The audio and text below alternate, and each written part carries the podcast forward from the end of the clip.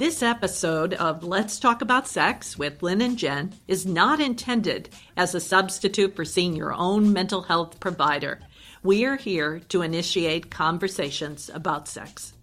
Let's keep the conversations going. You can find us on Twitter at TalkingSexPod or email us at talkingsexpodcast at gmail dot com. We also want to give special thanks to Nathan Diffie for our podcast cover art and our wonderful editor, Julia W D. Harrison. Lynn Ponton and I, Jennifer Wong, are the executive producers. Yo. There's certain things that I can talk to you about that I can't really with my dad. I don't think we should talk about this. Hi, this is Jen from Let's Talk About Sex with Lynn and Jen, and I'm here with Lynn today. How are you? I'm doing well, Jen. I'm excited about today and our subject. Yeah, so today we're going to be talking about the five love languages and also how it relates to Gottman's Four Horsemen of the Apocalypse. And so this is a topic that comes up a lot in sessions when I'm working with clients, and we had a lot of people request to hear more about this topic, and we figure this is also a great way for us to talk a little bit more about ourselves and let our listener learn a little bit about us, too. No, I think it's a great idea. I think it's also a good time to talk about the love language in terms of everything we're dealing with in the politics right now, that we're facing some, let's just say, not everyone is speaking love languages out there at the moment. Yeah, I definitely agree with that. So um, I guess we can just start off, for those who don't know, by talking a little bit about the five love languages. And then maybe I'll talk about the five love languages, and then you can talk about the four horsemen, or we can do it vice versa. Either way, sounds good. Okay. I mean, both are so valuable, I think, for listeners to know about. Yeah, and definitely we'll post up some of this information so that people can read it for themselves. But in terms of the five love languages, this is an idea that is that comes from Gary Chapman. And the idea is that the way people express love breaks down into sort of five different categories. And because these five categories are so different, they're they're treated as love languages in the sense that each of us may speak sort of different bits of languages, but we all lean towards a certain language as our primary mode of expression. And so the first language is words of affirmation. And this has to do with basically um, receiving unsolicited compliments, hearing the words, I love you. It's really about the words that your partner is saying to you. Quality time is about spending time with a person that is uninterrupted. So phones are away, you have the person's full undivided attention in whatever activity it is that you're doing together. So the third love language is receiving gifts, and this has to do with the idea of gift giving being about the thought process and really about someone putting effort behind choosing a gift that shows that you're really thinking about them. And then acts of service has to do with taking on responsibilities that lessen the load for another person. So this might be vacuuming the floors, it might be doing the dishes, it might be taking out the trash. Just different acts of service, essentially, that help unburden the other person of them having to do these tasks.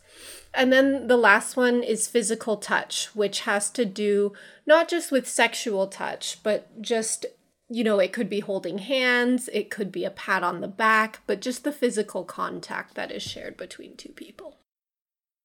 And uh, I think what's uh, ideal listening to these is, I think, many people don't realize that there are so many communicating languages out there, or components of a love language, because right. Everybody has their kind of integrated combo mm-hmm. of their favorites with this, and it can change over a lifetime. Yes. You know, when you're a little baby, thinking of my grandchildren, I mean, the physical touch is really, really important. Mm-hmm. You know, the quality time is really important. You know, so there's certain things that really make a difference, I think, with different ages. Yes. And working with my older patients, I've noticed, you know, patients over, let's just say sixty, you know, a pat on the back or shaking hands or touch is very, very important for that age group, too. I wonder, too, about that, because I know that in particular with with people who are, let's say, over sixty, there is just generally less physical contact that they get on a day-to-day basis, research has shown. So I wonder if in not having that, it makes you kind of value it more, too. I think that's true. And, you know, recently I saw a woman, actually just a couple days ago, who was sexually abused, if you can believe this, and she's in her seventies, just yeah. recently. And she, I think, because she had not been touched for a long time, even the touch kind of froze her. She really didn't know how to deal with the touch that was coming, even the bad touch. Yeah. And uh, I think for older people, learning more about this language, which is so important to them and which they're deprived of, is really key. You know, maybe having a friend that you get together and pat on the shoulder, making sure that you hold your grandchildren, things like that are, are really, really important. Yeah, and what I like about this, too, is it sort of advances the idea of the golden rule, right? I, I talk about this a lot with couples, but when we're younger, in, let's say, kindergarten, we're taught the golden rule, which is that you treat others the way you want to be treated. And what ends up happening, though, is that as you develop closer relationships with people, you actually want to take it a step further, which is what I have deemed the rose gold rule. I don't know if it's actually called that, but that's like what I call it. Can and, you say that again, Jen, for yeah. all our listeners? Yeah, it's the rose gold rule. Yes, it's right. the rose gold rule. So it starts with the golden rule, but you're building on it. And so the idea is that once you have these closer relationships, you don't just want to treat others the way you want to be treated. You want to learn what it is that they prefer and treat them the way that they want to be treated. And that's where the love languages often come in, because we will naturally tend to express love in the forms that we would like to receive it, but it isn't always what the other person is looking for. I think, you know, that's right. And, and we were going to talk a little bit about our personal yeah. thoughts about love languages here and and just uh, working with my partner. You know, he is he's a wonderful man, but he is not an expert, shall we say, in the quality time and mm. keeping the cell phone off. And he'll pick up his cell phone at any moment just to look and see who's calling him. Ah. And, uh, you know, there are reasons for this. I mean, he wants to be contacted. This is important to him. You know, that kind of knowing that people want him. He doesn't pick up the phone. Yeah. That's a very key part of it. But for me, having somebody look at their cell phone, move away from me, I spend my life as a therapist, you know, and people right. are looking at me. And, you know, and this in my most important relationship, it's a real struggle, you know, what to do about this. Yeah. And, uh, you know, so it's a very important love language to me, the quality time, uninterrupted time. But for him, it's really down on his list, mm-hmm. you know, and uh, it's not key. And for him to not use the cell phone or to put it on silent or have a cell phone free time is very important. It's really a gift to me to do that. Yeah. And so recognizing how important that is to you, he can then become more aware of how important that is to you and make those conscious choices to do that, you know, silencing his phone or putting it away. And I, I think that's a great example. Like in my life, I notice that when I get stressed out, physical touch is very important to me because I naturally will reach out to kind of grab my partner's hand or something like that. And there are times where my partner isn't super about physical touch or contact. He sort of likes it in limited doses. And so we've had to learn how to negotiate that. And he understands that if I'm under duress, it's a time where I'm going to want to have my hand held, you know, or he'll give me a hug, but then I'll you know, I'll not expect him to like cuddle on the couch for thirty minutes or something, you know, and so we kind of balance things out. It's also not my top love language, but it is very high for me and not as high for him. And I, I think what I really like about this idea too is with with using the word language in particular, I think it's helpful for couples to understand that it is almost as foreign as a different language. So for example, if I'm speaking Chinese and you're speaking English, it's very understandable that like maybe I would understand a little bit of your English, but I wouldn't necessarily be able to communicate in it. And so I think it it allows for a little bit more gentleness in terms of understanding how come these forms of love are challenging for your partner. And it, it allows for a little bit of room to stop having the expectation that the other person is automatically going to think or experience that love and and, and give and show that love in the same way.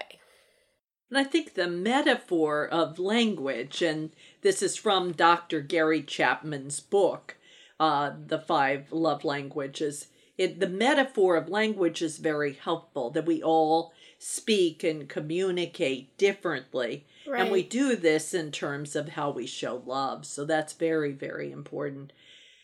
You know, you mentioned uh, Gottman's, uh, or Gottman's, um, Four Horsemen, yeah, which is very important. And this is an idea that's been around for a very long time, thank, thanks to his uh, savvy couples work. And uh, he came up with four characteristics of uh, couples' interactions. So it can apply to friendships or social interaction, any type of relationship. And the four negative or apocalyptic horsemen are, in no particular order, but contempt for another person, criticism of another person, then becoming defensive regarding what the process between the two of you, and lastly, stonewalling the other person.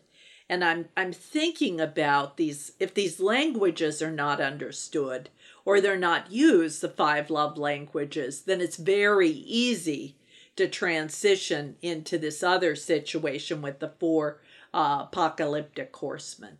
Oh, absolutely. I mean, I think that's why having systems or strategies and like the love languages really helps give people understanding.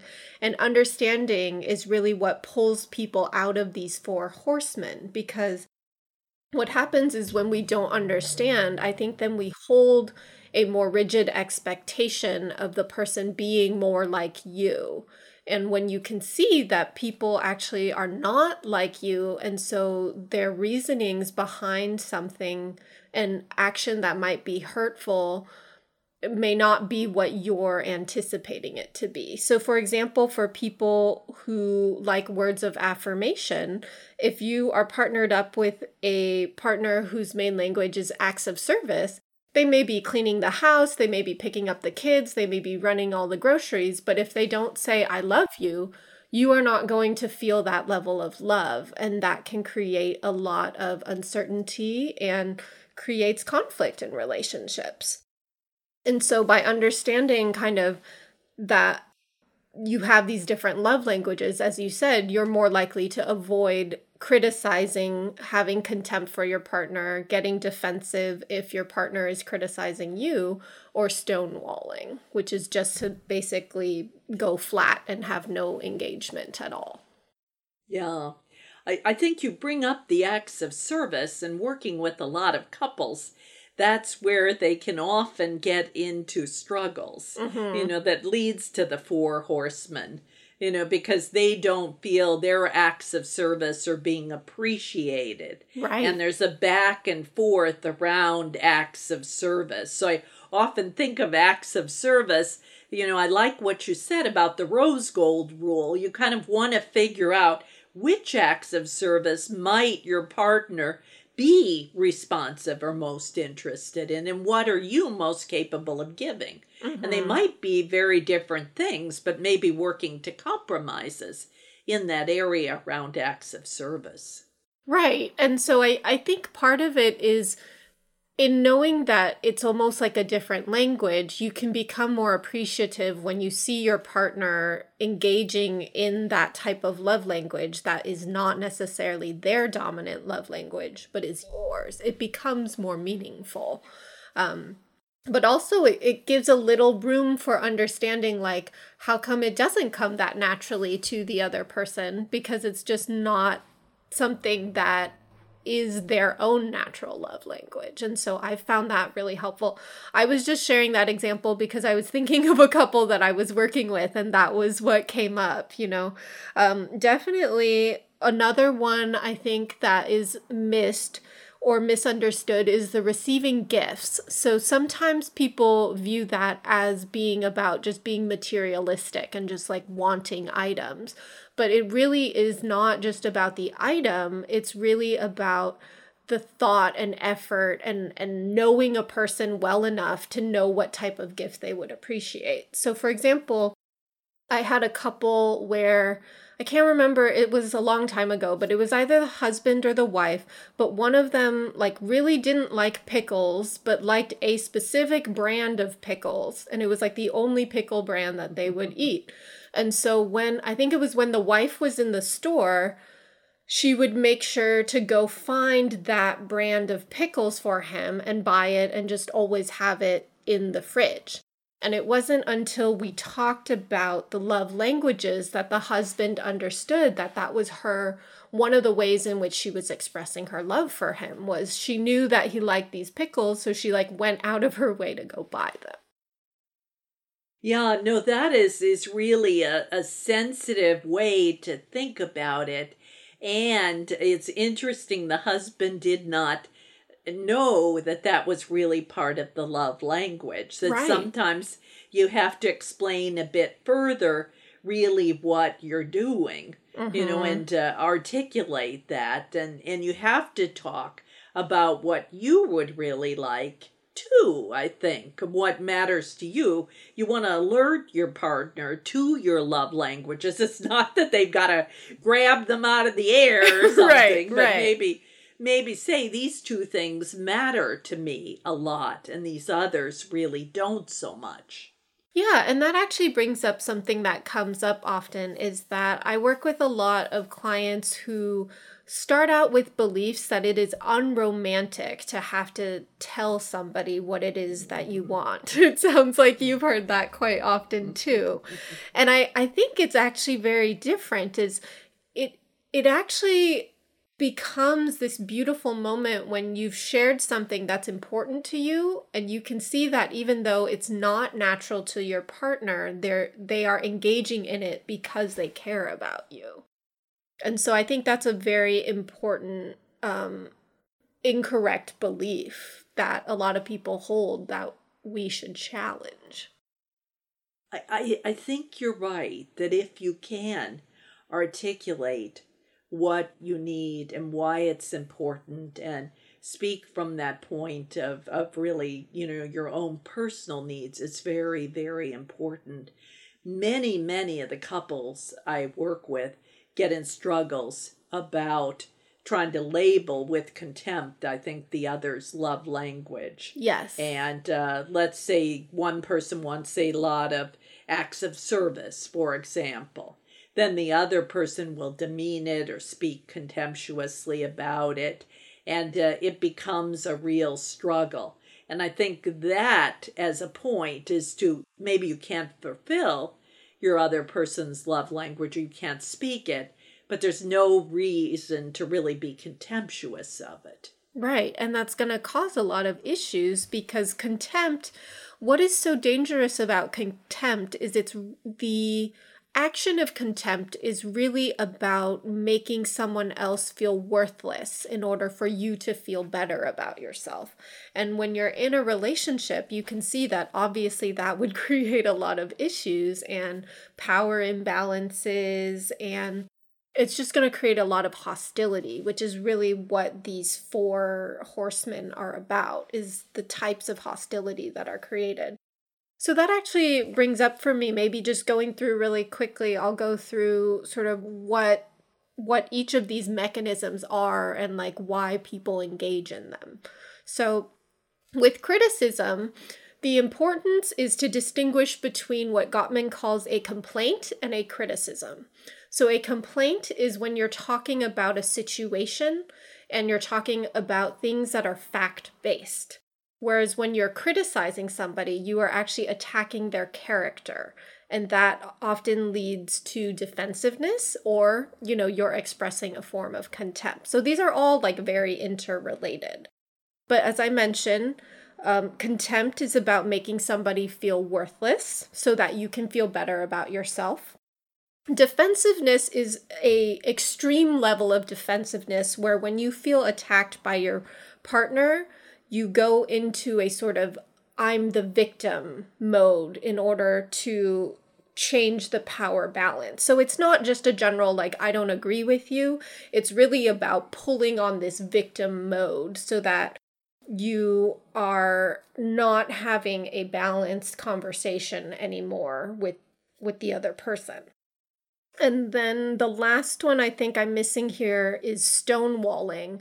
And stonewalling is an incredibly harmful to a relationship because it is an abrupt connection, or it is a loss in the connection because somebody is essentially so disengaged that there's no attempt for relationship repair. And so that is the most distressing phase usually for couples.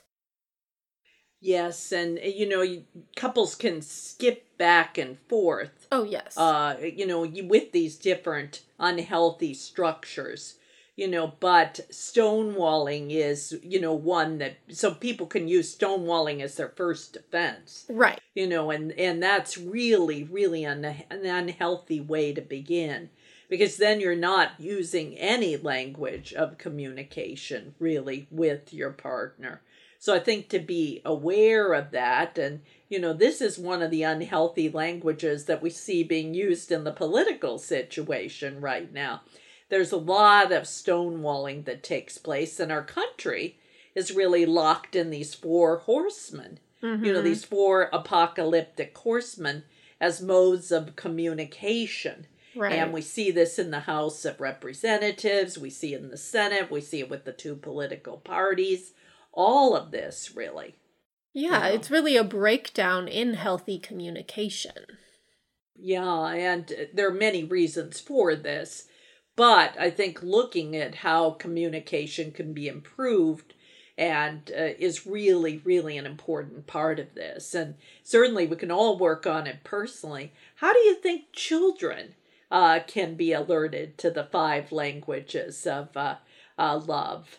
How I do you, mean, what I... Do you th- I think it's very similar. I mean, maybe maybe the languages you, you use wouldn't be as complex, but I think children also, when you just observe children, you can naturally see that they have certain love languages. I mean, I think of clients who would draw me pictures because it was a thoughtful gift. I have clients who, you know, when they really like something that I said, they will repeat it back to me or they will tell me. So I I think it's really about helping parents see that their kids are already expressing certain languages and being able to honor them. And I think that that brings up a great point too, because sometimes you have conflict in the family because a parent doesn't recognize or maybe has contempt for a certain love language. And that can be very harmful to children too. You really want to have a framework like this where you can honor each person's love language and allow them to learn how to express them. And a lot of families, it's really interesting, Jen, because I think a lot of families I see, one child will maybe match with the love languages of one parent. Yeah. And then one of the other children with another parent. Mm-hmm. And, you know, this is some of how favorites develop yes. because there's better pairing there. But uh, I like what you've said earlier about how we have to learn the love languages of the, the people we're with. We have mm-hmm. to really know what they speak mm-hmm. and how they speak it. And that's certainly true with our, our children and grandchildren. Mm-hmm. You know, we want to be attuned. Do they really like touch? You know, are they very verbal and want verbal affirmation frequently? Yeah. You know, really, what are we dealing with with the people around us? Right. Because I think in doing that, the the healthiest way is to model the acceptance of all these love languages. And I think you can also even point out in in healthy frameworks what some of these behaviors are, right? You can say, oh, how nice that, you know, so-and-so gave him a hug when it looked like he was sad.